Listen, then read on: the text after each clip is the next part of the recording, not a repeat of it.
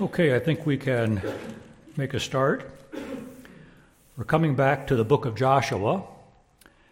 We've been looking at this book from an overview perspective as it deals with the theme of possessing the land. Certainly, it's God's faithfulness in fulfilling his promise to give Israel the land that is the overriding theme that is demonstrated all the way through the book.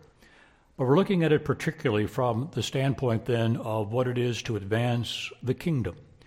And there are going to be implications and applications of this theme, both corporately, as we think of the promise that Christ has given concerning the church, that he would build his church so that not even the gates of hell could withstand the advancing of the church. So you have a corporate application, but also a very uh, personal and individual application as this becomes a great picture of our sanctification, our dying unto sin and living unto righteousness.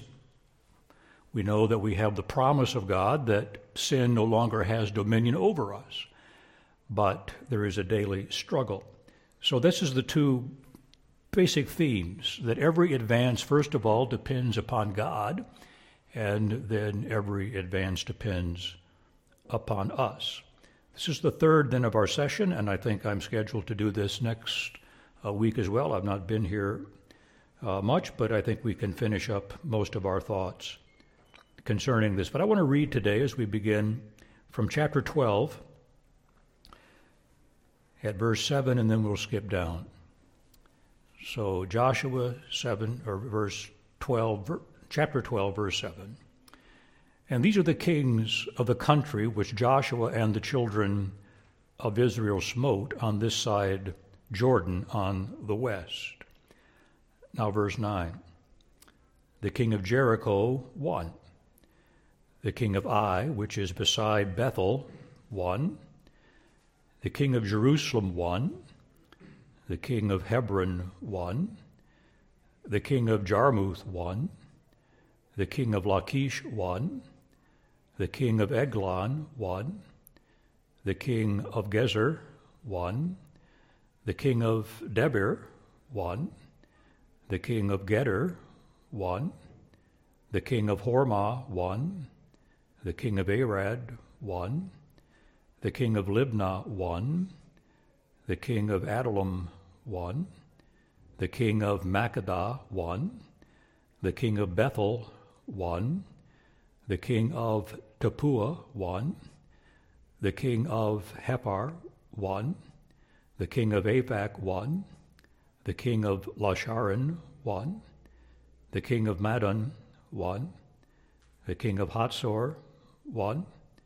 The king of Shimron Meron, one. The king of Achshaph, one.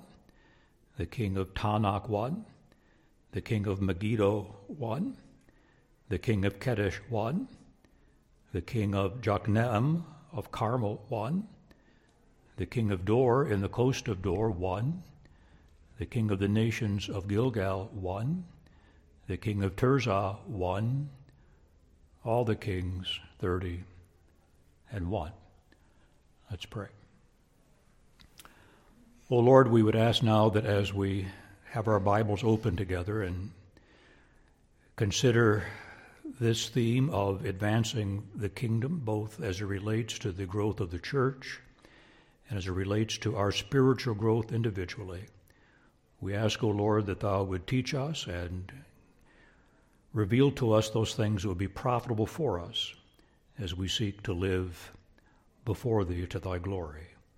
So do guide our thoughts today, we ask in Jesus' name. Amen. Somewhat of an unusual passage. My guess is that there's no one here that have selected anything from verse 9 to the end of the chapter as their life verse. Uh, why is that there? You know, why is that there? Let's understand that those verses are just as much inspired, they are just as much authoritative and just as much profitable for doctrine, for reproof, for correction and righteousness uh, as John 3:16, for God so loved the world. But we do have to wonder sometimes as to what the purpose of a text like that would be. But let's put it in the context of what we're talking about here in the book of Joshua. We're talking about possessing our possession, possessing the land. And I say we have these two great themes that God is fighting for us, that God has promised the victory, and that then, secondly, that we must respond to that in our possessing the land ourselves. God fought, and we must fight. And what this teaches us in the context then of possessing the land, uh, a couple of things. A couple of things, and we'll go back to where we left off in our discussion last time that we were together. Start with Jericho. That was the first. That was the first of the cities that were conquered as Joshua led the armies of Israel across the Jordan on the dry ground. And we considered something of that in our discussion last time, as I recall, that we were together. But after Jericho, there was Ai, and there was another battle. And ultimately, God gave the victory at Ai. But after Ai, there was Jerusalem, and then Hebron, and on it goes. That one battle follows another. Now, think of what that says concerning our sanctification. And our sanctification is not just that we have one victory and now we're good for the rest of life. Uh, it is not that we just have one experience of a, a triumph over sin or temptation and that does it. We're set for life. No.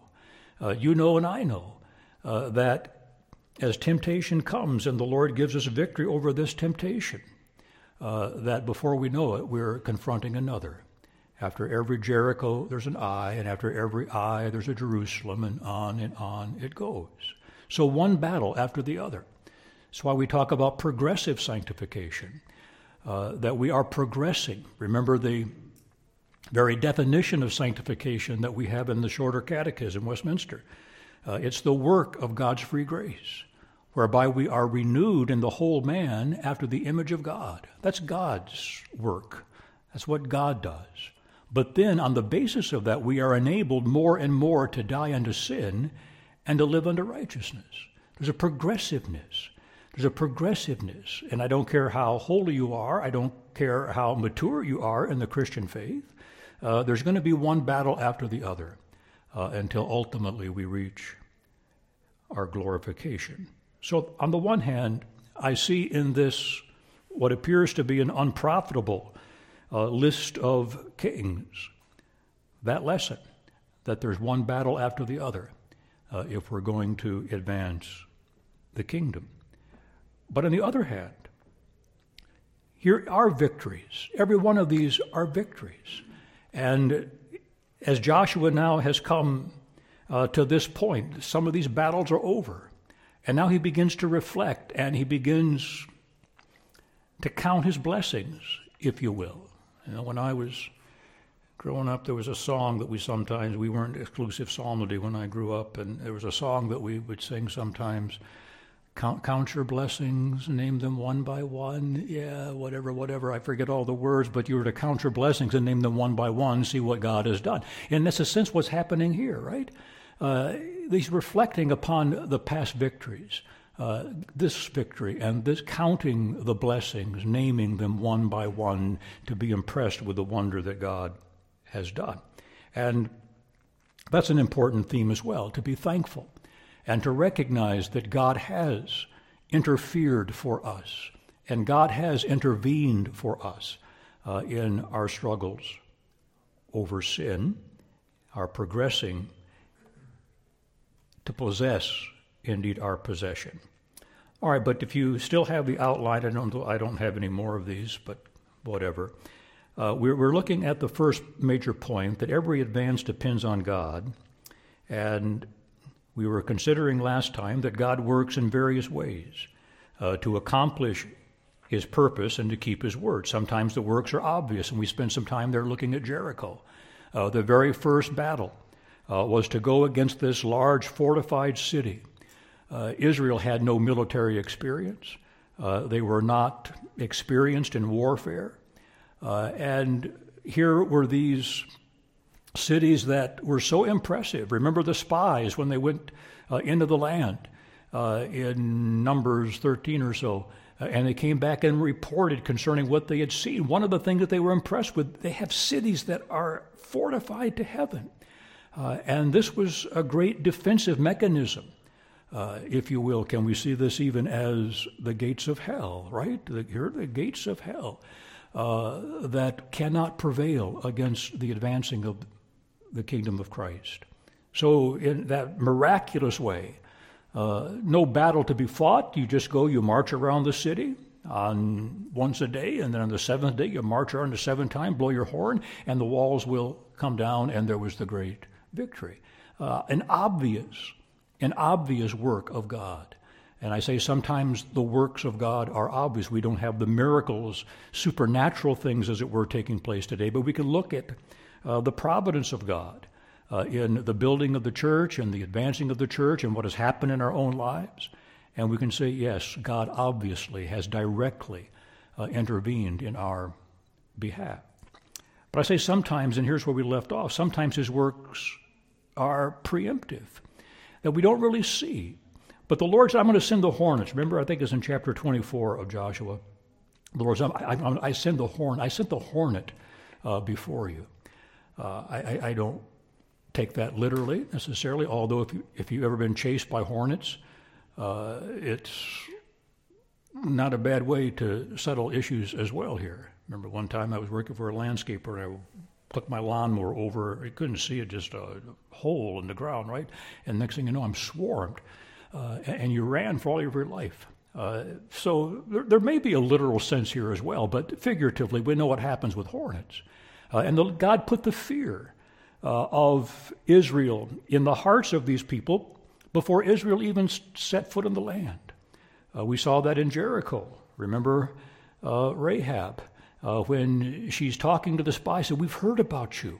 We've heard what God did. We've heard about all of these things and put the fear uh, within us. Uh, same thing in chapter 5. The, they, they heard about what God. So I say there are times when God protects us in ways that we don't understand. Uh, we know that providentially. How many times have we heard stories, and perhaps even in our own life, where uh, something has been prohibited here, and then we learn that had we been there, that there would have been some uh, some issue, some problem, some accident, some whatever. Uh, God preemptively works. He's in control. He knows the end from the beginning, and He directs our lives, and He purposes our lives, uh, and He governs the circumstances. So we see that certainly in uh, the book of Joshua. And then sometimes I say his work is not obvious, uh, but nonetheless operative. There are some times, there are some times when God works that it seems to us, uh, it seems to us that he's not uh, working at all. Uh, that he has abandoned us because we, we, we, find we seem to be in a hard providence. Uh, and it, all of the hostility and all of the enemies are facing us, whether personally or corporately. Uh, it, it, seems as though uh, God uh, is not working. Uh, and Book of Joshua illustrates that a couple of times. I, I, talked a little bit last time I recall about the nature of uh, the the political structure of Palestine during this time all of these independent city states, all right, all of these independent city states, where there was no relationship that all of these little kingdoms had one with the other. Uh, that's why when Jericho fell, uh, Ai still had to be conquered. And when Ai was conquered, Jerusalem still had to be conquered, and then Hebron, and then Hatzor and Lachish. All of these were independent uh, city states, not like a centralized government that we're familiar with uh, here. If you, if you capture the capital city, you pretty much have the whole nation. But there was no capital city. Uh, all of these independent uh, cities that were used to fighting among themselves uh, as they tried to increase their little borders here or there and expand their territory as much as they could. Uh, but they were all, I say, independent, one from the other. So, but what happens then? Again, because God had put the fear of Israel in the hearts of these people. What, what happened to Jericho, that, that spread. All right, the news of Jericho spread. Uh, here are our cities. Here are our principal defensive mechanisms. And all these people have to do is march around and blow a horn, and that's the end of it for us. It's the end of it. So instead of relying then upon their own historically proved uh, defense, the walls, where normally, normally warfare in, in this setting, you, you lay siege, all right, you'd lay siege against the city. Uh, you would prevent uh, you would prevent those from going out and those from going in, cutting off the supply chain. Yeah, uh, and there would you'd starve them out. All right, but that would take months and that would take years at times. But now, what God had done first of all in destroying Jericho the way He did, we, we can't trust our cities. These walls mean nothing to these people. So all of these that were historically enemies one with the other. Uh, they were fighting among themselves.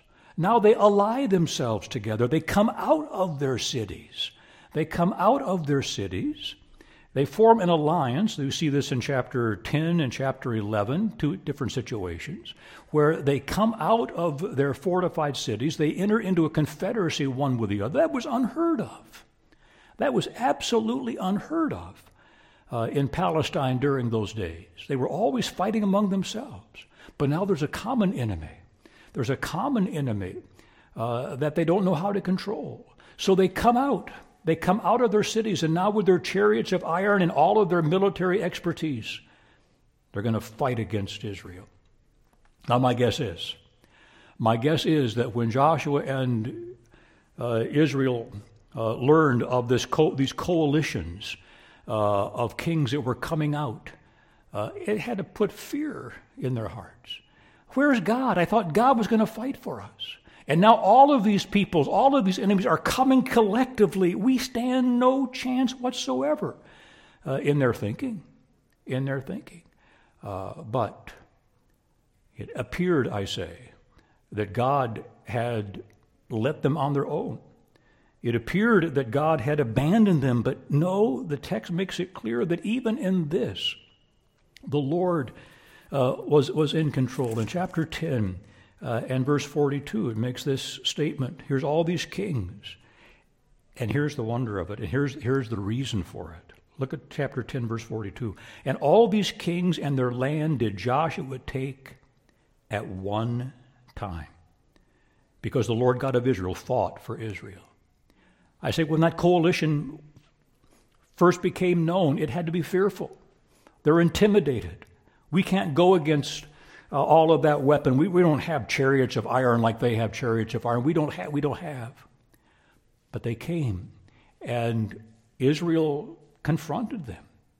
And in chapter 10, in one day, in one day, God enabled the armies of Israel to have a victory that would have taken years and years and years to have accomplished if normal warfare uh, were being employed.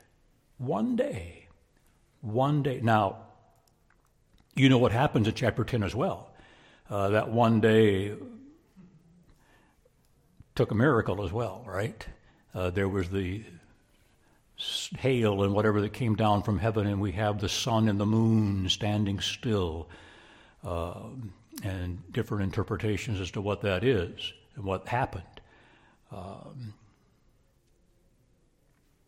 but it was supernatural. And whatever it was, was God's intervention. It was that which was stupendous, it was that which was supernatural. And God gave the victory. And God was fighting. And you, you look at chapter 11, where the next coalition, here's a remarkable statement again that shows the Lord uh, was in control. Verse 20 For it was of the Lord to harden their hearts, that they should come against Israel in battle, that he may destroy them utterly, and they might have no favor, but that he might destroy them as the Lord commanded Moses. The Lord hardened their heart. The Lord, it was God that gave all of those kings the idea to form a coalition. It was God manipulating them. Did they know it? Of course not. Did Israel know it?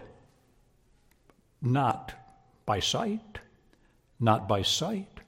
All they saw now were these massive armies that were coming out uh, against them to fight. But I say, even in those circumstances, where it appears, where it appears that God has lost control, where it appears that God is no longer operating directly. Oh, you don't, you don't, there was only one Jericho. Yeah? Jericho only happened once. Other times they had to go in and fight. But God was with them. God was fighting for them. God was fighting the battles. God was expelling the Canaanites. But again, they had to employ their own, uh, their own agencies. Would have been discouraging. And, and I, I, was thinking of this. You know, we look at the day in which we live as far as the advancing of the kingdom of Christ is concerned. Uh, it seems like the world's against the church. It seems like all the forces of government are against the church. All the hostility, all of the things that we hear are being planned and being done that are seemingly. Where's God in all of this? Where is God in all of this? How, if God is so great and if God is so good and dependable for his people, then how come? How is it that all this stuff is happening that we hear uh, uh, on the news and we read in the reports of what Congress is doing and all of the. How can it be?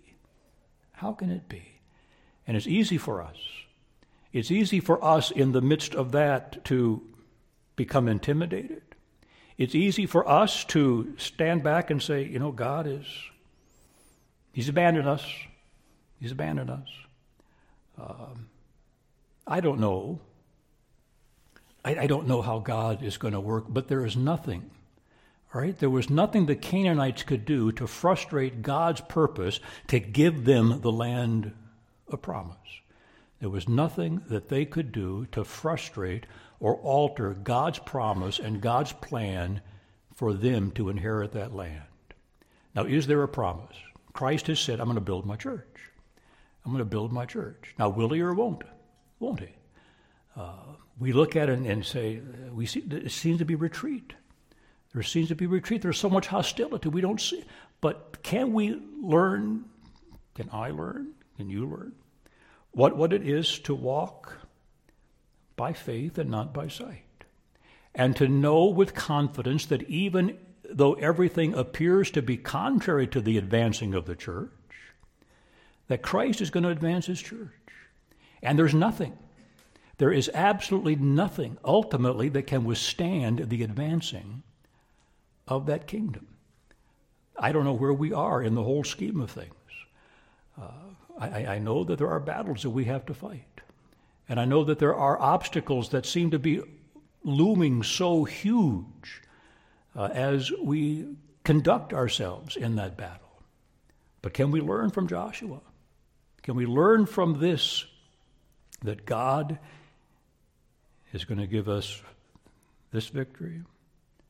He's going to give us Jerusalem and Hebron and Jarmuth and Lachish one by one, one by one, one by, and the gates of hell. The gates of hell. And I think I've given you my interpretation of that verse before, but you know, the gates are, are, are the defensive mechanisms. The defenses, I, I, I hear sometimes it explained that the gates of hell, as they come against the church, won't prevail.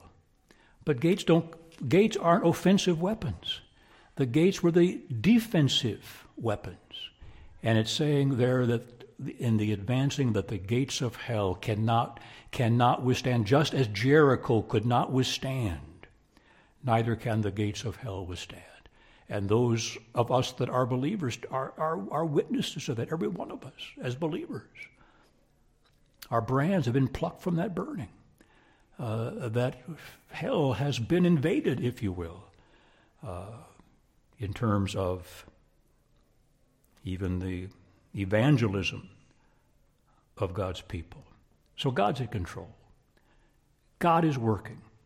Even now, when we get so discouraged with what we read happening from Washington and all the and all the conspiracies and all, God is in control. God is in control. And God is manipulating and doing things from our perspective behind the scenes to ensure the fulfillment of his promise. But one final observation here concerning God's part, God's work in advancing the kingdom, and it is that he ordained leaders. God is active. God is active, but he works often through secondary agents. He works through his ministers. There was Moses. And we have seen in the first five books, Exodus to Deuteronomy anyway, the function of Moses, the great prophet, the great leader, and all that he was able to do in delivering the people from the land of bondage, bringing them now to the very verge of the promised land, and how much of a leader was Moses. But Joshua begins with Moses being dead. Moses is dead. As great as he was, as great as he was, the work of the kingdom did not depend upon Moses. Moses was dead. And God raises up Joshua. And Joshua now was able to do something that Moses could not do.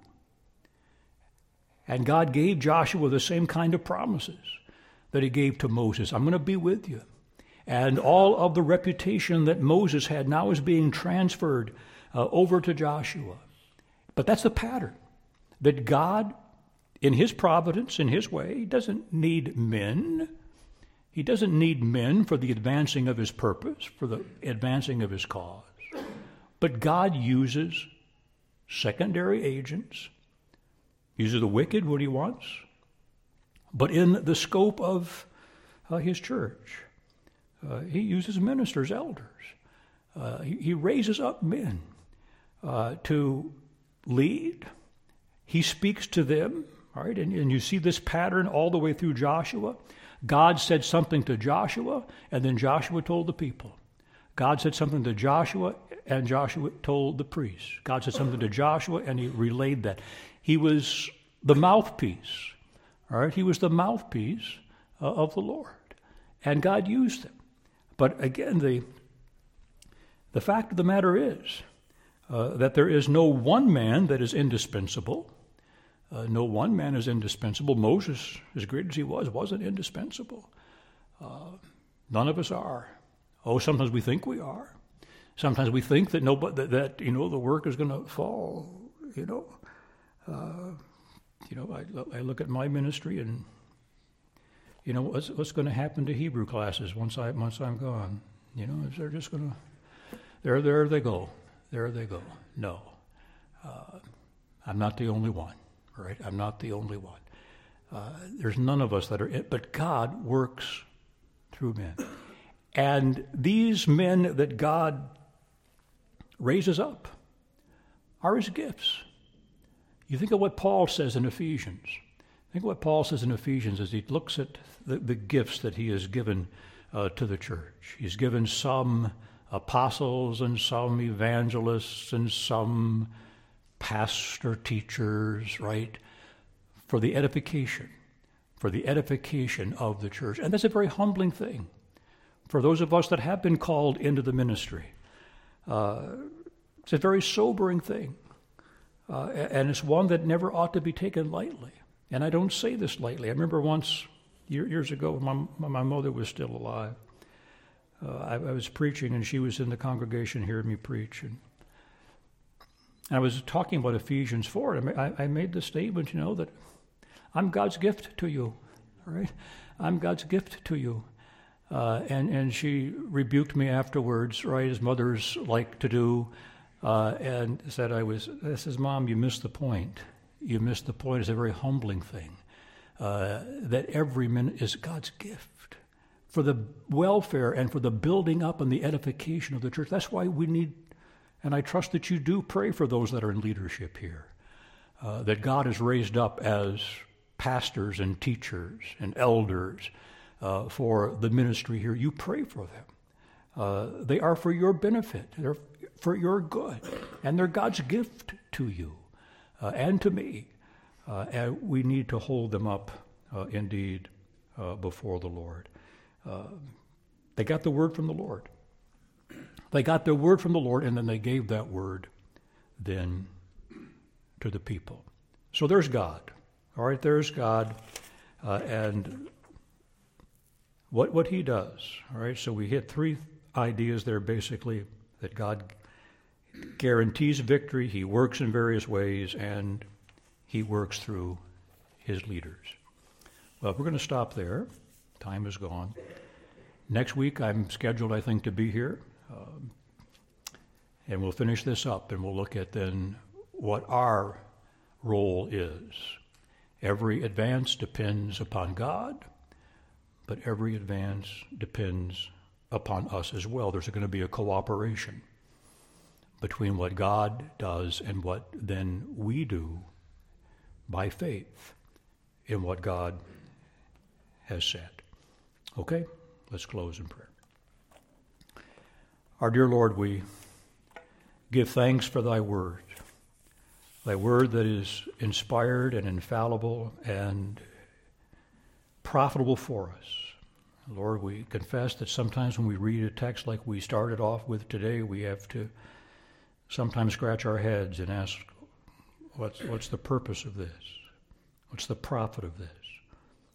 But Lord, will we realize that you never say anything to us by uh, vain purposes, that there is a reason that you say everything that you say to us. Uh, let us then be keen to find out that purpose. So, Lord, we're keenly aware of the constant battles, and we're keenly aware of thy good hand that has given blessing after blessing and victory after victory. So help, Lord, we pray. Help, O Lord, we pray. Thou art the maker of heaven and of earth. And we pray in Jesus' name.